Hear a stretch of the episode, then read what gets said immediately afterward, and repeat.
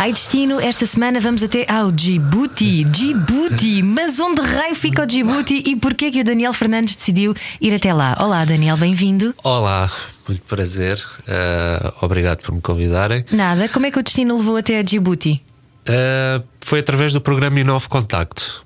Não sei se sabem o que é, mas sei, o programa. São estágios profissionais, Sim, não é? Internacionais. O Inovo Contacto é um programa de estágios internacionais uhum. que é uhum. promovido, promovido pelo AICEP uh, e que, no fundo, permite a jovens formados terem a oportunidade de ir uh, ter uma experiência no estrangeiro e permite às entidades também poderem usufruir desse, desses jovens capacitados para, para trabalhar no estrangeiro.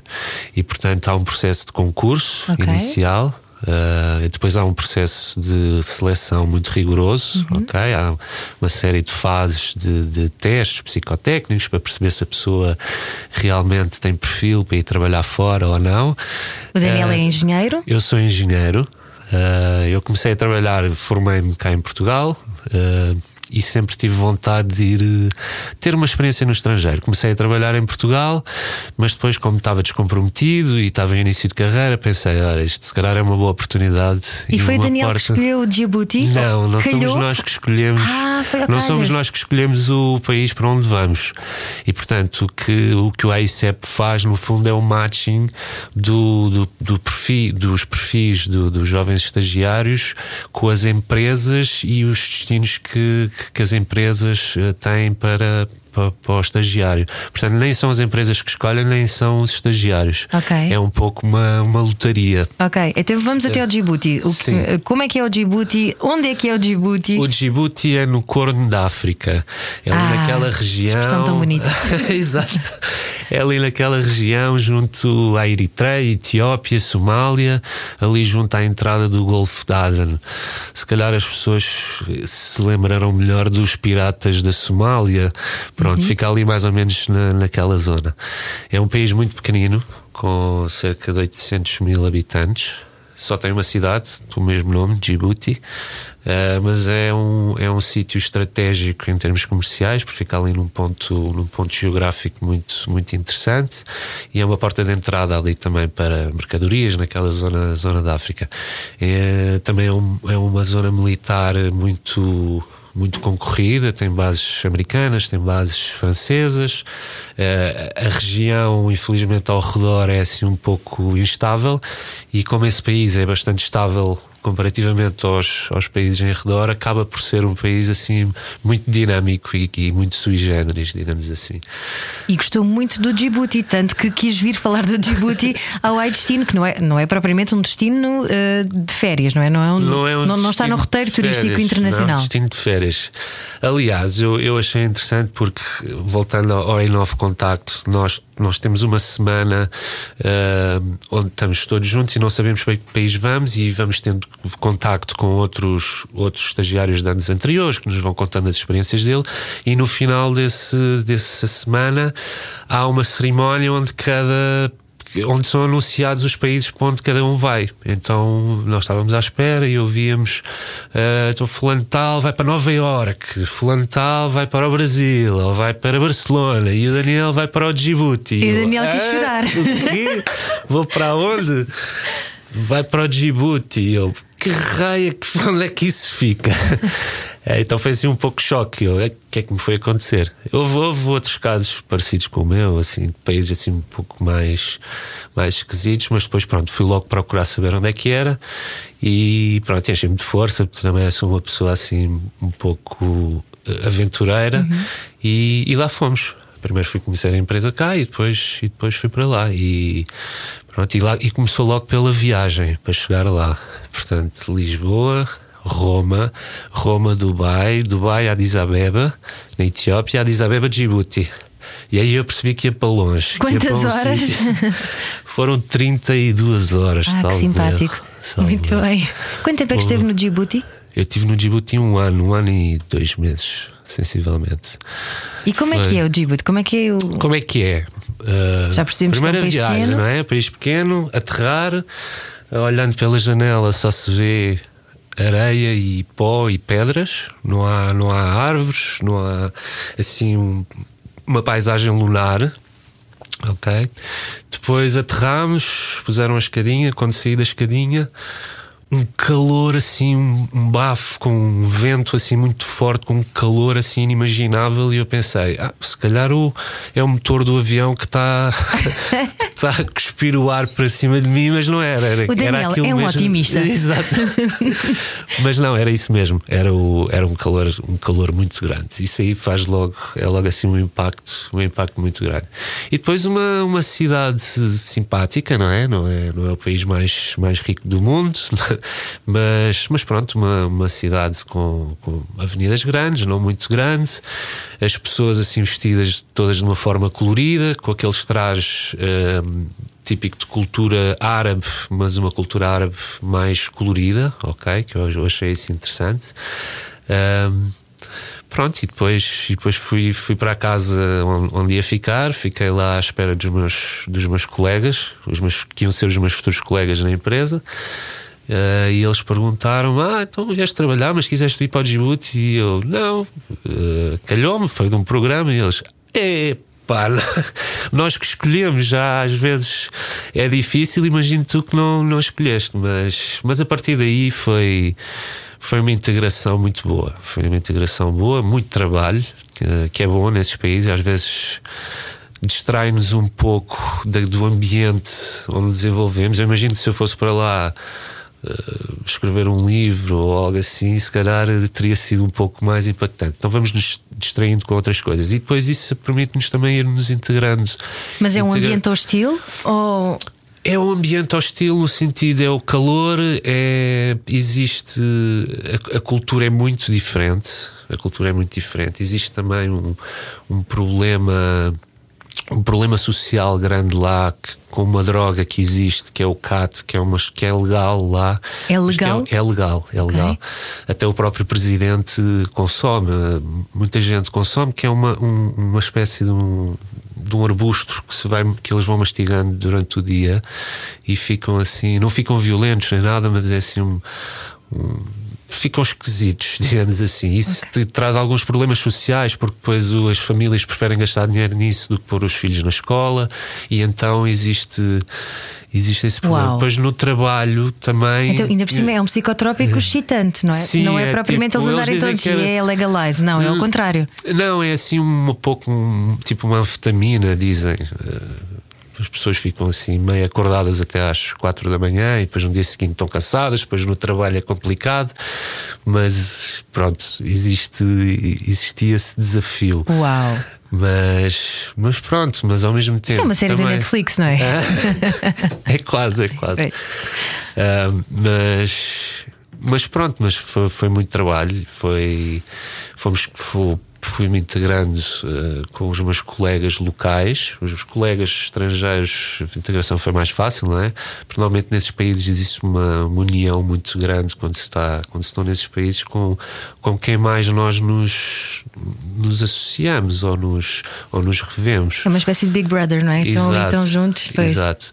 Uh, mas, mas depois também vamos conhecendo melhor a cultura, vamos conhecendo as pessoas, vamos e, e realmente são pessoas muito afáveis, uh, que estavam muito felizes por nós estarmos lá, por estarmos a fazer uma obra, uma obra grande e importante para o país.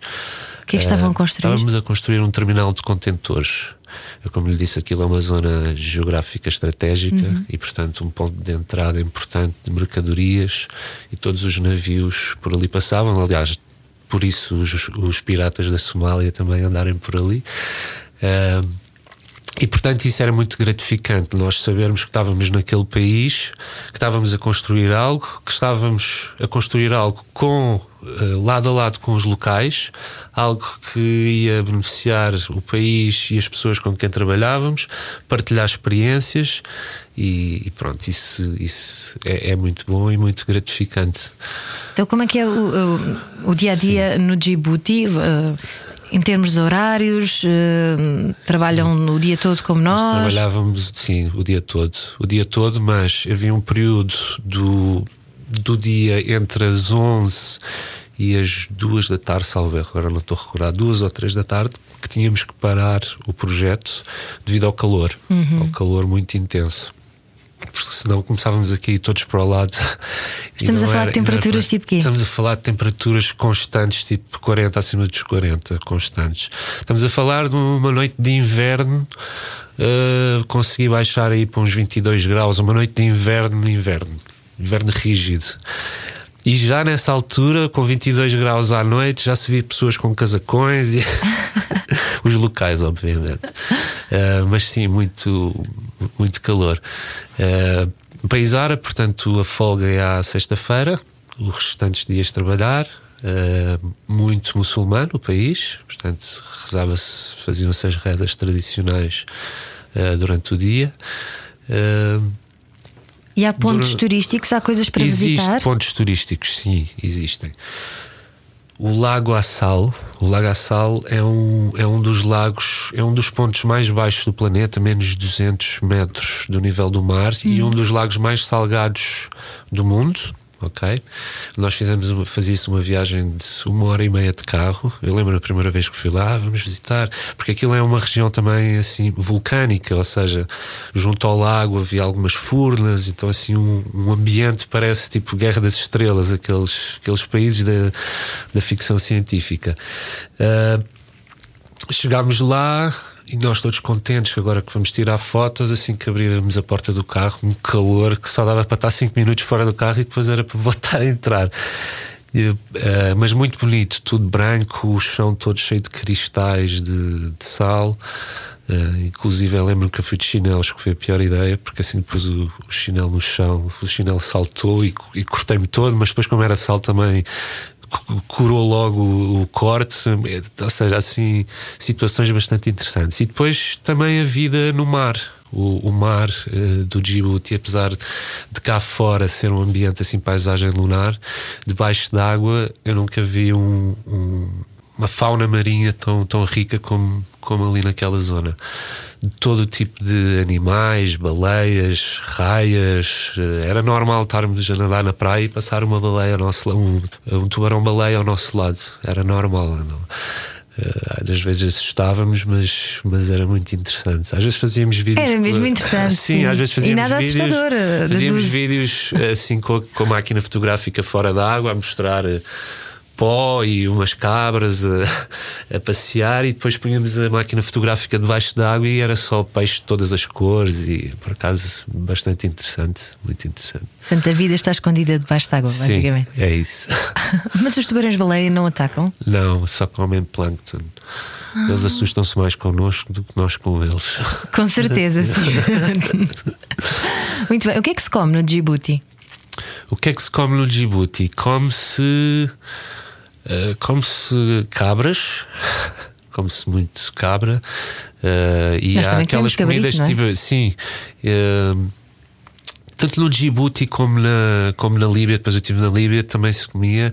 Eles têm uma maneira, é, é, é, aquela maneira, eu não me lembro do nome, mas é aquela maneira tradicional de fazer, de fazer o borrego e o cabrito, assim, de uma forma assim árabe. Okay. Mas, tipo estufado, se calhar, não é? Que é para, para, a carne não ficar rija, deve sim, ser isso. Exatamente. exatamente. Eu, eu uh, fingi que percebo de cozinha. Sim. Boa, então é, é, mais à base da cabra e, sim. e outros animais que comam, não comem peixe? Uh, eles não me recordo deles comerem muito peixe. Nós comíamos, nós uhum. pescávamos, às vezes passeávamos de barco e trazíamos muito peixe, mas eles não são muito, não são muito ligados a peixe. Não. E acompanha com quê?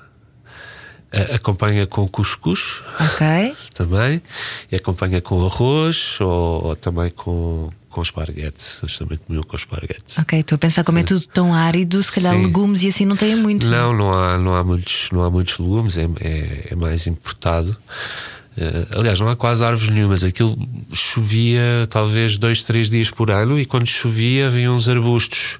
Nós pensávamos que estávamos mortos, que saíam logo umas folhinhas verdes que ficavam, ficavam verdes durante mais dois ou três dias e depois voltavam a desaparecer. Uau. Era interessante. Sim. Quer dizer, na cidade, obviamente, havia, havia algumas árvores plantadas e eh, algo, verde, mas saindo assim para, para fora da cidade não, não havia assim grande coisa. Ok. Portanto, Daniel, quando o homem for viver para Marte, vai ser um dos primeiros voluntários, Exato. porque já teve uma experiência semelhante. Exato. Ou não preciso de ir, vou dando dicas, dicas turísticas, mais ou menos. Exato. Ainda concorre a um programa qualquer e vai calhar a Marte também. Exato. Antes está por isso. Muito bem. E mais coisas que queira partilhar connosco sobre o Djibouti? Mais coisas que queira partilhar. Há mais sobre... experiências a não perder? Sim. Uh, há migrações diárias de dromedários. Ok. Ou seja, nós íamos andando na rua e de repente tínhamos que parar porque vinha alguém a passar com uns 50, 50 dromedários, não eram camelos, eram dromedários. E diziam-nos, ou disseram-me, que aquilo era depois para ser vendido na Arábia Saudita. Portanto, eles depois saíam dali, passavam de barco, creio eu, e depois passavam pelo Iémen e iam ser vendidos na Arábia Saudita. Então era muito comum estarmos aí de carro e termos que parar durante cerca de meia hora, inclusive até um, um episódio onde eu estava a vir à noite do, do restaurante e tive que parar e depois ficávamos a olhar pela janela e os, os camelos iam passando a abanar a cabeça e adormeci adormeci. E depois acordei já não havia camelo nenhum ou dromedário. E então e pronto lá seguíamos. Então havia esses episódios assim assim um pouco já estava o dromedário dentro do carro ao seu lado. Exato. Dá-me aí uma boleia. Exato. coitadinhos então eles têm que caminhar esse sim, não é? sim. essa distância toda até a Arábia Saudita. Sim Aliás, tinha que se ter cuidado a conduzir quando se ia para fora da cidade, porque, sobretudo à noite, porque havia muitos dromedários que podiam atravessar a rua. Eh, era ok, bastante... próximo Star Wars vai ser exato, filmado lá. Exato. Boa. Um, e que mais coisas que me queira contar sobre o Djibouti? Acha, acha que é uma experiência que recomenda, ainda assim, sim, apesar de. Com certeza, de sim? com certeza. Sim, sim, sim. Todos nós que estivemos lá e agora estamos em Portugal, todos nós guardamos uma parte do Djibouti no nosso, no nosso coração. Acho que foi. foi aliás, a experiência de ir, de ir trabalhar para fora e, pronto, eu tive. Eu, eu, na altura, quando soube. No, quando foi o anúncio no Inovo Contacto, fiquei um pouco apreensivo. Eu hoje acho que tive mais sorte que os outros, ou quero achar que tive mais sorte.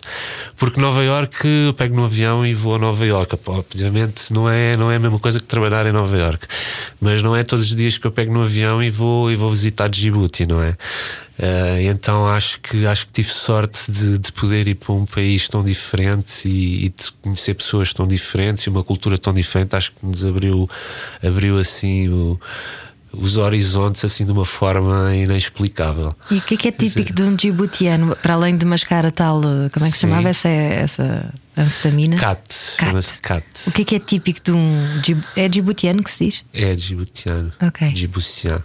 É, Fala-se francês e árabe. Hum. Eu também isso foi bom, porque como eu tinha estudado no liceu francês, foi bom para, para, ir, praticando, para ir praticando francês. Uhum. Uh, o que é que é típico no djiboutiano? No djiboutiano, uh, em termos de quê? De. Por exemplo, uh, quando se fala do português, é o povo nostálgico de bons costumes uh -huh. e, não é? Brandos costumes, aliás. Ok. Um djiboutiano será. Tem assim alguma característica hum. que o destaque ou. Não, que eu não, não, não consigo definir assim uma característica. Uhum. Eu estou a perceber onde quer dizer. Sim. Às vezes costuma Sem querer caricaturar, sim, mas tentar sim, perceber mais ou menos como é que é. Uh... Não, eu, eu vejo-os como. Não sei se era por causa do cat, mas levavam a vida muito. acaba por ser muito tranquila. Uh, não, não se estressavam muito, muito religiosos. Uh, muito, muito pacíficos. Eu sempre me senti na, muito, muito seguro lá. Nunca houve problemas de roubos, de problemas de criminalidade. Havia sempre, como em qualquer outro país, desaparecia uma coisa aqui uhum. mas, mas um, um, povo muito tranquilo e, e muito acolhedor. Okay. Muito acolhedor. E sabe se há algum circuito turístico ali na zona que passe lá perto, onde, imagina, um viajante que esteja a ver esta conversa e pensa, ah, eu até gostava de ir lá, mas não vou de propósito até ao Djibouti. Sim. Se calhar, se houver aqui algum circuito perto, depois dou lá um pulo. Pois, eu acho que há muita coisa para visitar. Eu não conheço muito, mas há muita coisa para visitar na Etiópia. Uhum. Muitas coisas interessantes. É um país completamente diferente. Uh, e acho que quem vai à Etiópia e, há, e há, há, há, coisas bonitas para se visitar na Etiópia pode dar um saltinho ao Djibouti que, que, vale a pena, vale a pena conhecer. E agora deve estar bastante diferente, porque estamos a falar, isto foi, foi há 10 anos, foi há mais de 10 anos. Ah. Então acredito que agora existam muito mais coisas do que existia na altura. Mas, mas para, não, para não pensar que aquilo era assim tão desértico ou, ou tão remoto quanto isso dos melhores restaurantes de sushi que eu já fui era lá, pertenciam okay. uns franceses, eram assim ao ar livre e depois tinham uns chuveirinhos de água. Quando se estava a comer, eles iam-nos regando com água, que era bastante agradável. Havia outros restaurantes que tinham um restaurante assim também, todos à beira-mar, que depois tinha concertos à noite com música local ou com bandas de jazz ou isso. Havia um hotel também muito grande que também tinha bastantes eventos. Uh, havia uma noite uma noite até muito interessante lá, bastantes discotecas, como havia, como havia essas bases militares, também havia vida noturna. Nós não nos, não nos, não nos aborrecíamos lá quando tínhamos folga, não tínhamos muitas folgas, mas, mas não nos aborrecíamos. E portanto também não, não foi nenhum. Não foi nenhum martírio, longe disso. longe disso. Ok, que bom. Entretanto, voltou, está em Portugal. Já alguma vez Sim. quis voltar lá? Hei de voltar lá. Agora tenho dois filhos pequeninos, porque depois, entretanto, também acabei, continuei a percorrer o mundo e conheci a minha esposa, que também não é portuguesa, que é filipina, e agora estamos em, em Portugal. E como tenho os filhos pequeninos, ainda não é a altura de, de voltar lá. Uh, mas uh, que gostava, gostava que um dia com os meus filhos um pouco mais e que também percebam, que consigam perceber mais ou menos onde é que estão e o que é que é, gostava de mostrá-los gostava de quem quiçá fazer o, o tour dos sítios onde eu tive e a minha esposa também teve e dizer: Olha, o pai esteve aqui, trabalhou aqui. Eu acho conheceu que a mãe aqui. Exatamente, conheceu a mãe aqui. Giro, muito Sim. bem. Então temos aí dois filhotes que vão ser viajantes também. Exato. Muito bem, muito obrigada, Daniel. Foi um obrigado. prazer conversar consigo. Muito obrigado. E boas viagens. Obrigado. Podcast Ai Destino, Ai Destino. It's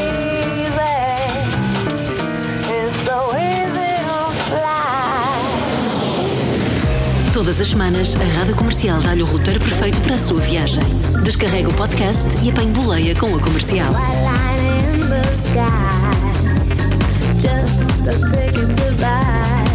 It's so